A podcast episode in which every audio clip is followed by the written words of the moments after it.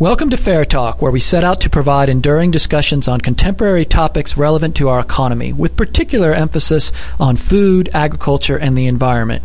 My name is Brady Deaton Jr. of the Department of Food, Agriculture, and Resource Economics at the University of Guelph. I'll be your host. Today, Chief Robert Louie and I will be discussing the management and control of First Nations land, with particular focus on the Framework Agreement on First Nations Land Management. Chief Louie is the chief of the Westbank First Nation. He is the chairman of the First Nations Land Advisory Board since 1989 and a member of the Order of Canada. Welcome to FARE Talk, Chief Louie. Thank you very much, Brady. It's a pleasure to be here. I want to begin just by just mentioning something that's on the Land Advisories Board website and have you kind of discuss it. And there's a statement there that's very powerful, and it says, For the first time in the history of First Nations, we'll gain a window of opportunity to have the power as a nation to manage its reserves, lands, and resources and eliminate the bureaucracy of justice and Indian affairs. Talk to me a little bit about that. Well, it's extremely important for First Nations across this country that First Nations be recognized with inherent right to manage their own lands and resources.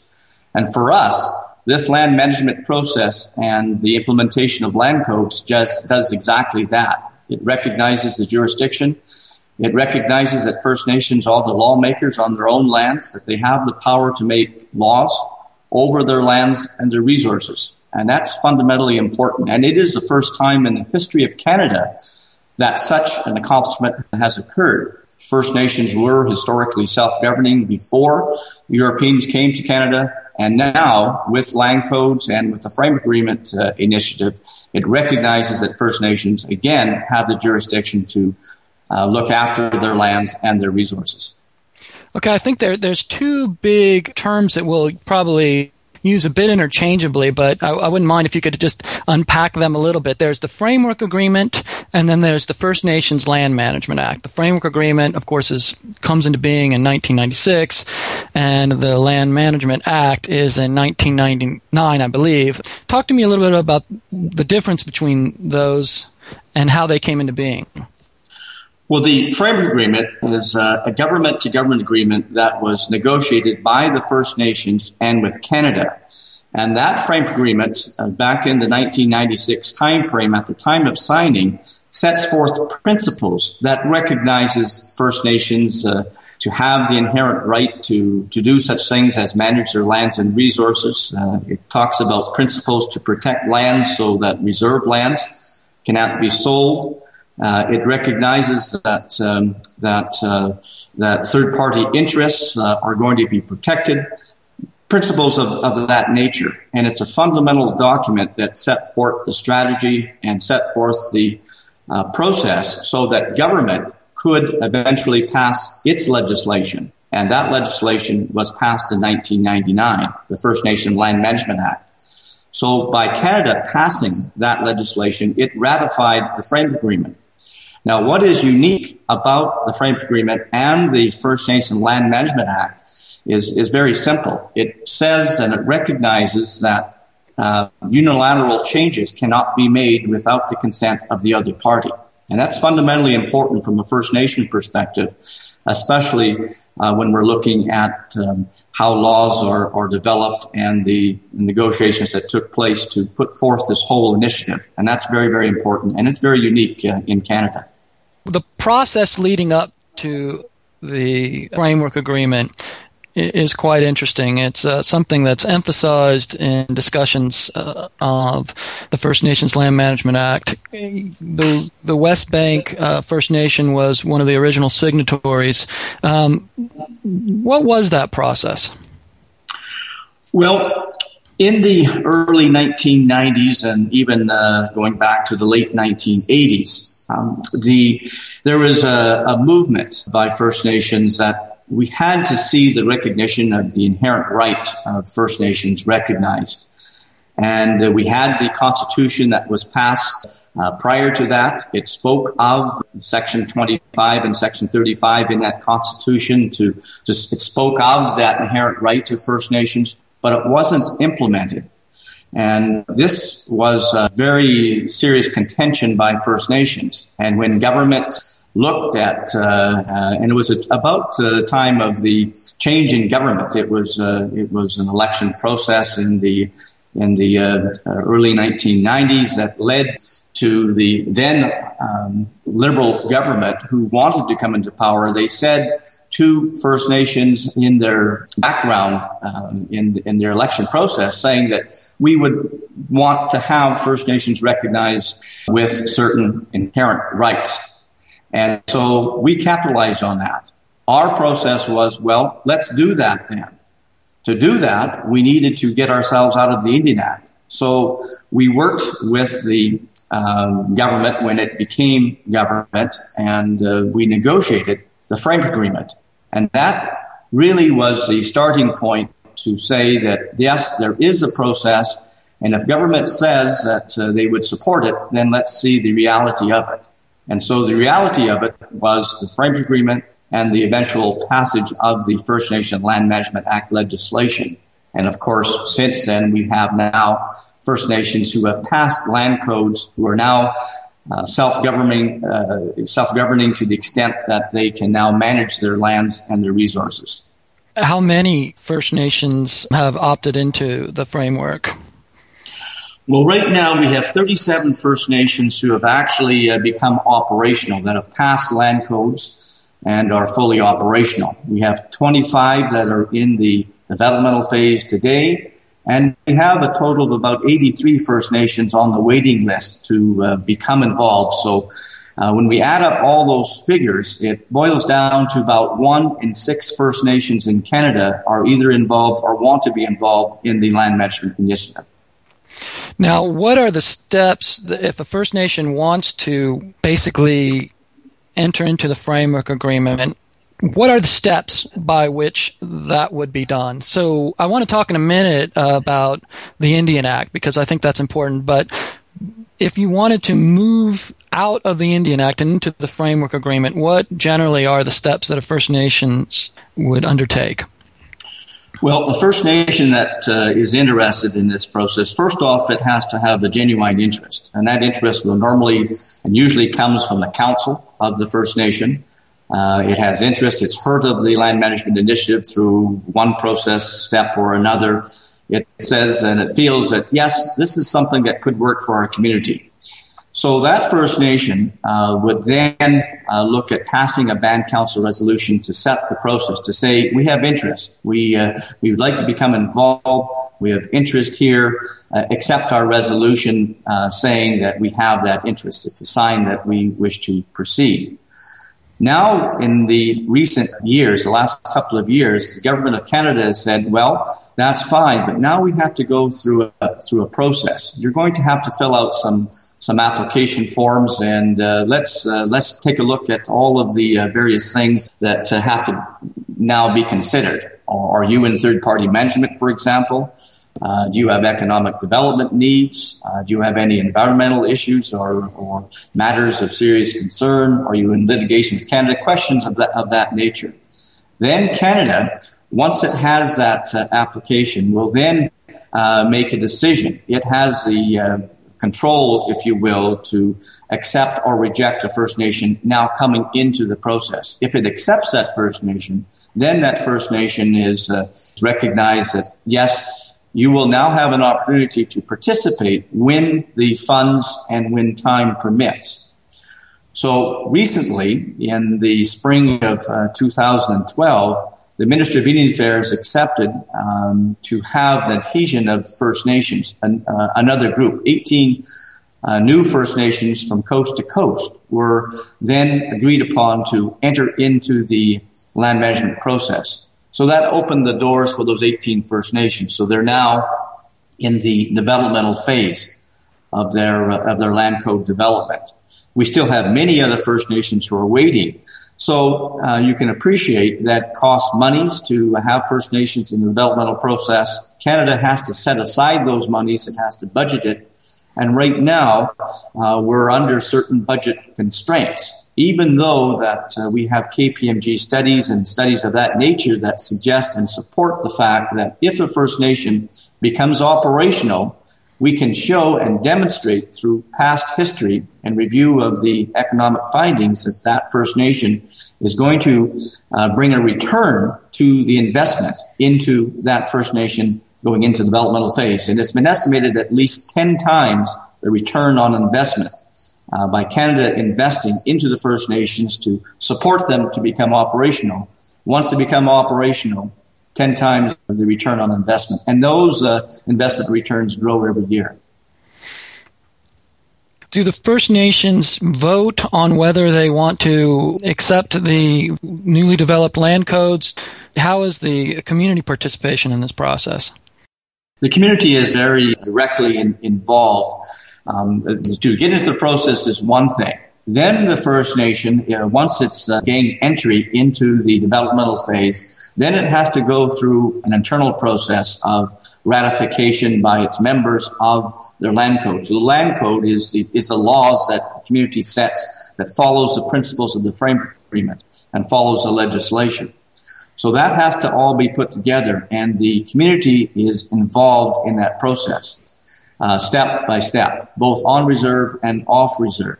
Any First Nation at a minimum who is 18 years of age uh, and, and older and competent to vote is eligible to be involved. So the First Nation community deals with all of its community members, reaches out to uh, everyone of that voting age and is able to vote and says, well, let's uh, let's now make a decision. Do we do a majority vote or we uh, ratification vote? Uh, that community has to decide. But the fact is that every First Nation member of that, of that community has the right to vote and is encouraged to vote and that First Nation uh, community uh, must provide all of the information that's necessary for that individual member that's going to vote to make that informed decision. So if it votes, if that community votes yes, then uh, in effect, you will have a, a, ratified land code. If it rejects the land code vote, then of course uh, there is non non entry into the operational phase. Now, I think many of our listeners will be less familiar with the reasons why a First Nation might want to move and develop its own land code um, instead of following the land code set forward in the Indian Act. I'd really appreciate it. I think it would be really helpful. Could you just step back and discuss the Indian Act and why that constrains First Nations in a number of ways, including maybe uh, um, economic development? Well, first, I should clarify that the Indian Act, that legislation, does not allow for land codes uh, to take place. What the Indian Act does, and has done so historically, is uh, there are basically 34 sections in the Indian Act that deal with uh, one form of administration over lands and resources. The fact is that the Indian Act provides that the Ministry of Indian Affairs, the Governor General, the Department of Indian Affairs has all of the powers and controls over the First Nation lands and resources. Yes, First Nations can pass certain bylaws, but a bylaw is a subset of laws that exist with Canada through the Department of Indian Affairs. So there is no inherent right that's recognized. If, for example, a First Nation says, look, we need to have a dog barking uh, law, a bylaw, uh, Isiori could pass that bylaw in, in the uh, chambers of the council, but that uh, council must submit it to Indian Affairs for their approval. So it's not ratified or approved unless the Department of Indian Affairs says it can be ratified. This is totally different from a land code. A land code is uh, is uh, is such that it recognizes the First Nation as the lawmaker. It has a jurisdiction without seeking permission of the Department of Indian Affairs, minister, or anyone else. It has the power to do things that it's necessary to manage its lands and resources. And those powers are very, very extensive. For example, how uh, developments take place, how leases are, are, are registered, how deep you put the water lines and the sewage lines, uh, what are the building code restrictions, how is it going to be developed, how is the process going to take place as far as the lawmaking, is there going to be first, second, and third readings in the passage of laws, all of those matters that are pertinent to government falls into the hands of the community. So it makes the community the decision maker, the jurisdictional body who will determine the affairs of the First Nation as it affects its reserve lands and resources. So that is absolutely total differentiation between the Indian Act and how it's administered and how a First Nation would act with its land code in place.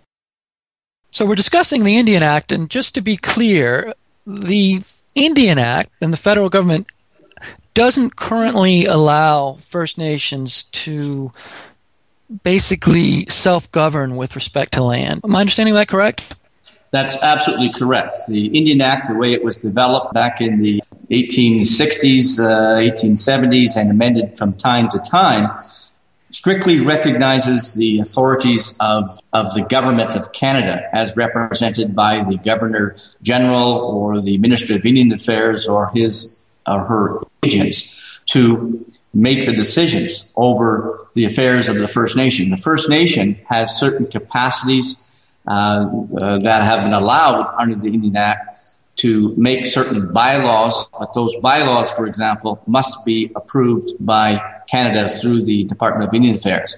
So in effect, there is no self-government recognition, no inherent right that's recognized by First Nations. First Nation peoples are seen really as wards of the government.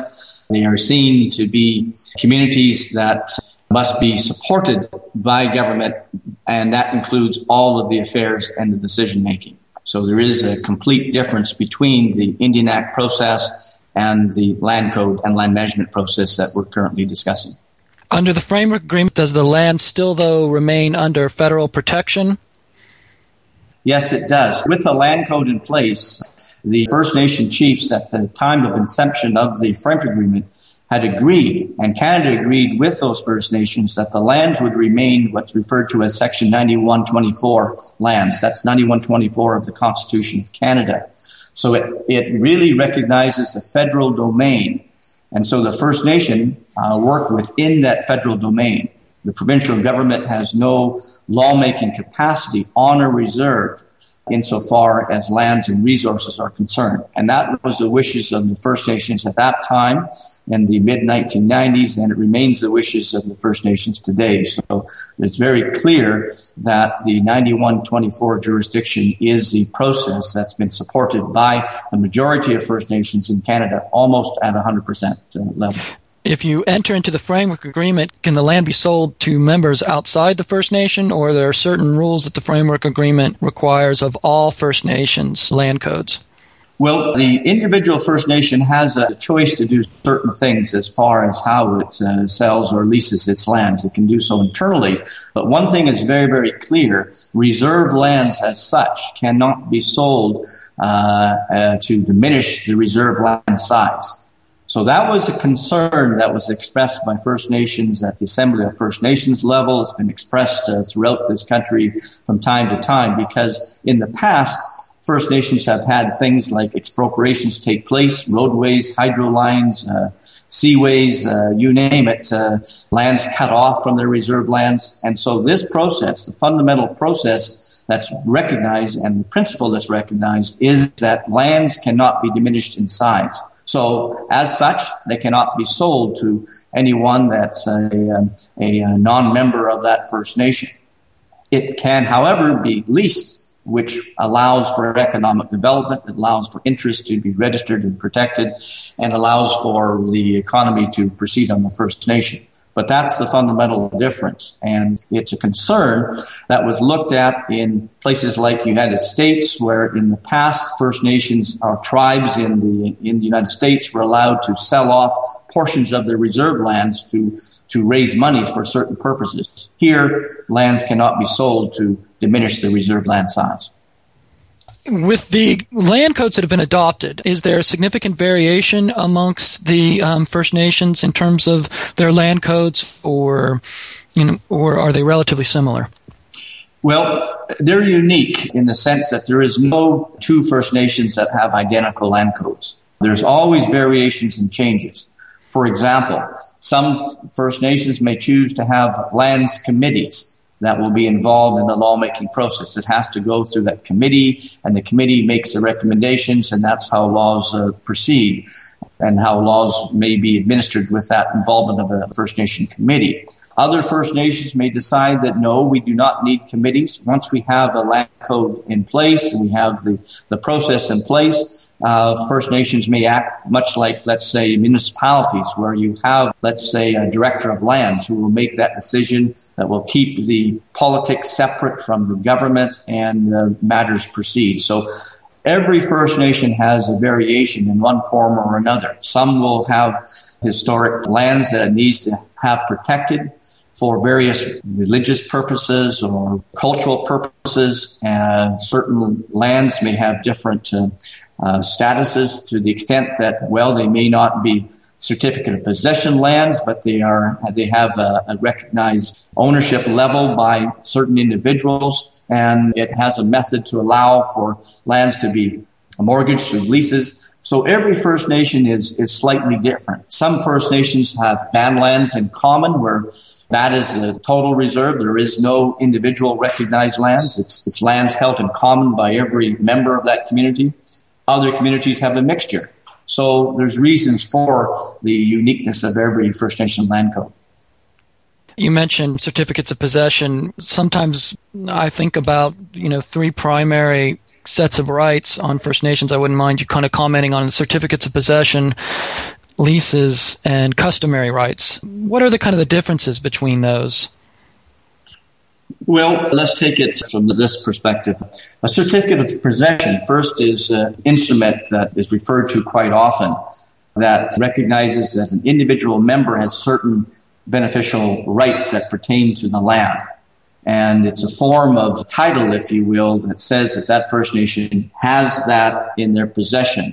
And certain First Nations will allow 100% of the revenue proceeds from a land lease, for example, to go to that individual. Some communities will say no, a percentage goes to the band in common. The remaining balance goes to the individual. So it, there's different interests that might pertain to that instrument. So really it's an instrument to recognize the rights that pertain to the wishes of the, of the community. So a lease is an instrument that allows for mortgages, let's say banks to take the mortgage on that particular lease and say this is either for housing purposes or it's for developmental purposes, and it recognizes a form without losing the land, but having a time frame set to that land where the rights are set for a particular term and a particular purpose to allow for loans and for developments to take place. It protects third party interests if they wish to say live on lands and live on First Nation lands and to have a valid instrument that is recognized by banks and, and other financial institutions. So the customs vary, of course, from one First Nation to another.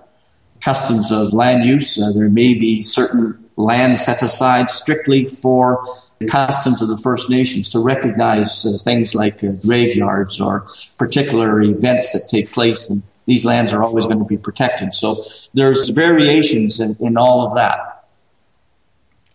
Like to talk a little bit now about economic development. There's obviously a number of reasons why, and you've mentioned them, why First Nations might want to adopt the framework, um, including things like the right to self governance. But one area that's always interested me is with respect to land is that, you know, land is a factor of production. It's a way of generating wealth and transacting land requires secure property rights. It also requires that the transactions cost, that's the search and information cost associated with ensuring a transfer of land aren't uh, prohibitive. And this is an issue that I believe the framework agreement sets out to address. In 1999, when the First Nations Land Management Act was being passed, the Minister of Indian Affairs and Northern Development said something to the effect that this means that First Nations will no longer have to turn to me for their approval. They will have the opportunity to move quickly when economic opportunities arrive or when partners approach them. How does the First Nations Land Management Act or the Framework Agreement reduce these costs? How does it allow First Nations to act more quickly? Well, the land code and the land management process that is uh, adopted by the First Nation allows that First Nation to take advantages of things like economic development potential really at the speed of business. And by speed of business, I mean that There is no regulatory red tape that and approvals that the Department of Indian Affairs is required to do. For example, what the Minister of Indian Affairs and Senate uh, members have, uh, have commented on through various hearings is that, and they recognize that there is a process for the First Nation that operates under the Indian Act that has to go through step by step approval. And that step by step approval involves various regions. For example, in British Columbia, the Vancouver region has to involve the regional director. It goes through a lands process. That particular process then reports to the headquarters offices in Ottawa. They then make determinations there. Department of Justice is involved and it's kicked over to surveys where you have the natural resources involvement. And so you have, have a very cumbersome process of approvals. Sometimes it's granted, sometimes it isn't. And so that's, uh, boils down to huge delays, red tape that's involved. So a particular First Nation that says we want to do a particular development, we've got a partner that wants to do a joint venture with us. They get involved in those discussions and they go through the Indian Act process and that development may well be shelved because after a couple of years or sometimes longer, the joint venture partner says, I give up. I cannot proceed. We've got to move on elsewhere. Now with this land code process, you don't have that red tape. A First Nation can develop its laws, its procedures to ensure speediness, to allow for the speed of business to occur. It can have a, a voting process internally with the First Nation community if it involves lands in common. It could have processes that are set up that can actually deal with it in a matter of weeks or a few months as opposed to years and perhaps never. And we've got all kinds of examples throughout Canada where you've had First Nation developments stymied because of the red tape and the bureaucracy that the Department of Indian Affairs, that whole process under the Indian Act brings. What kind of outcomes? You mentioned earlier that you've calculated a return, a high return on investment for First Nations that opt into the First Nations Land Management Act or the Framework Agreement. Can you tell me some of the outcomes that have gone on that you believe would not have occurred if it weren't for the First Nation having First Nations land management under the framework agreement? Well, yes, and it's been demonstrated through uh, various studies. I mentioned earlier the KPMG report, for example. KPMG did a study of, I believe it was 17 First Nations that uh, they chose at random to look at to say, has the uh, land code and the uh, framework agreement uh, process made a difference to those First Nations? And the answer is a definite yes. Some of the examples are, are such that some of the First Nations who had uh, unemployment at various high levels, there was a significant reduction in those social uh, assistance needs. One community was reported to go down from a 67% social assistance dependency down to 5%. In the time frame, it was shown that more than 10,000 employment job opportunities for non-members came into effect, pumping hundreds of millions of dollars into local economies. Not only the local economy of the First Nation, but that money spreads to the adjacent municipalities and other non-reserve regions.